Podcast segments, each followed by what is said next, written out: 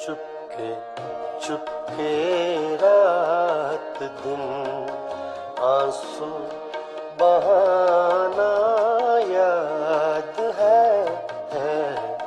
चुपके चुपके रात दिन, आँसू बहाना आपको लग रहा होगा कि आज के दिन मैं आपको ये गाना आखिर क्यों सुना रही हूँ? तो भाई, बात जरा यूँ है कि जिस महान शायर ने इसे लिखा था, आज के दिन में उनका भी बहुत बड़ा योगदान है।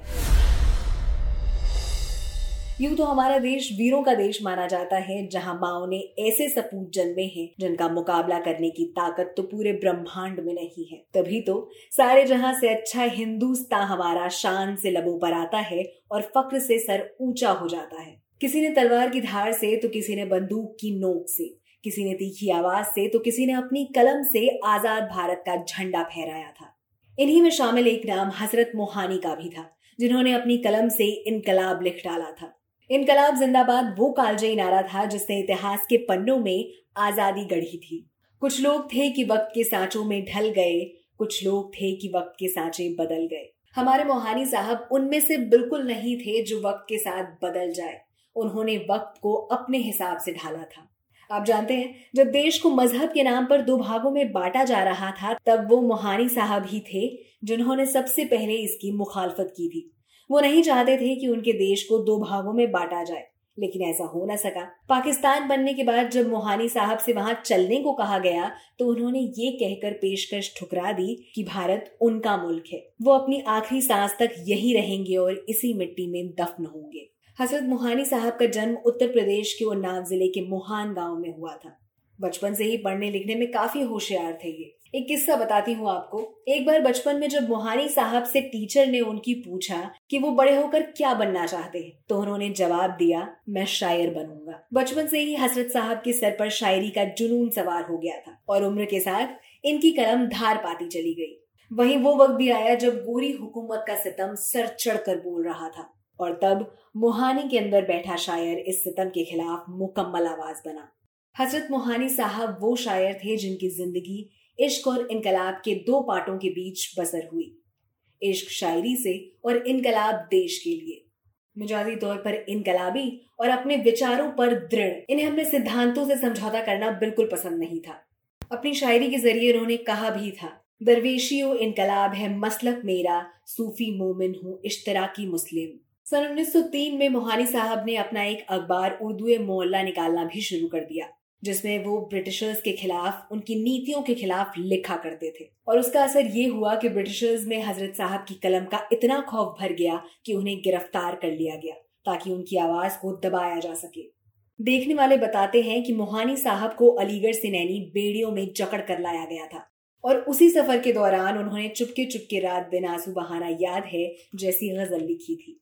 जो बाद में गुलाम अली की रूहानी आवाज़ में सबके सामने आई थी। नैनी जेल में ले जाकर सजा के रूप में उन्हें रोज एक मन गेहूँ पीसने का फरमान सुनाया गया और तब उन्होंने चक्की चलाते हुए लिखा था, है मश्क सुखन जारी, चक्की की मशक्कत भी, एक तुरफा तमाशा है हसरत की तबीयत भी।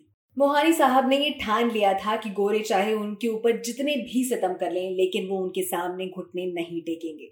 भले ही उन्हें अपनी जान क्यों न देनी पड़े। इसे भी शायरी के अंदाज में उन्होंने लिखा था, जो चाहो सजा दे लो, तुम और भी खुल खेलो, पर हमसे कसम ले लो कि हो जो शिकायत भी। मोहानी साहब के मज़बूत इरादे और उनकी बेबाकी उनकी अक्सर शायरियों में झलका करती थी। हम कॉल के हैं सादिक, अगर जान भी जाती है, वल्लाह कभी खिदमत अंग्रेज़ न करते। आपको पता है, मोहानी साहब का इनकलाब जिंदाबाद नारा, जो आज भी हम बड़े फक्र के साथ लेते हैं, वो न सिर्फ़ हिंदुस्तान बल्कि दूसरे देशों में भी आंदोलन की जान है। हज़रत साहब के लिए मादरे वतन से बढ़कर कुछ भी नहीं था। वो हमेशा सही के साथ खड़े रहा करते थे और गलत का विरोध किया करते थे। वो एक ऐसी शख्सियत थी जो सत्ताधारियों के आगे कभी नहीं झुकी। हम खाक में मिलने पे भी नापैद न होंगे, दुनिया में न होंगे तो किताबों में मिलेंगे। इश्क और इनकलाब की शायरी करने वाले हज़रत मोहानी सच्चे मुसलमान तो थे ही, लेकिन भगवान श्री कृष्ण के बहुत बड़े भक्त भी थे। कई बार हज कर चुके मोहानी हर साल जन्माष्टमी मनाने मथुरा जाया करते थे। आपको पता है, वो हमेशा अपने पास एक बांसुरी रखा करते थे। अलीगढ़ जेल में जब उनका सामान जब्त किया गया तो झोले में से उनकी एक बांसुरी निकली थी। जब अंग्रेज़ अफसर ने पूछा, तब मोहानी साहब ने बताया कि ये उनका श्री कृष्ण के लिए प्यार है। इसलिए उनकी बांसुरी वो अपने पास हमेशा रखते हैं। उनके होने का उन्हें एहसास होता है। यूँ तो भगवान श्री कृष्ण पर उन्होंने बहुत सारी शायरियाँ लिखी हैं, लेकिन एक बहुत मशहूर नज्म उनकी आज मैं आपको सुनाती हूँ। मथुरा की नगर है आशिकी का, दम भरती है आरज़ू इसी का। हर जर्रा सरजमी गोकुल, दारा है जमाल दिलबरी का। बरसाना और नंद गाँव में भी, देख आए हैं जलवा हम किसी का। पैगाम हयात जावेदा था, हर नगमा कृष्ण बासुरी का। वो नूर सियाह या की हसरत सर चश्मा फरोग आगही का। ये नज्म हज़रत साहब ने भगवान श्री कृष्ण के लिए लिखी थी। तब और आज में कितना फ़र्क आ गया है ना? आज हमें ये बेहद सोचने की ज़रूरत है कि कुछ लोग जो हमें अपने फ़ायदे के लिए मज़हब के नाम पर लड़ा रहे हैं, क्या वो सही है? क्या आज हमें गलत को गलत कहने की और सही के साथ खड़े होने की सचमुच आज़ादी है? क्या अपने विचार रखना गुनाह है? ये सवाल हमें खुद से पूछना होगा। जिस समाज की कल्पना हमने की थी, क्या ये वही समाज है? क्या इससे हमारा भविष्य उजाले की ओर जाएगा या जातिवाद और मज़हब में कहीं खो जाएगा? खुद से सवाल पूछिए और वो करिए जो आपके लिए सही है।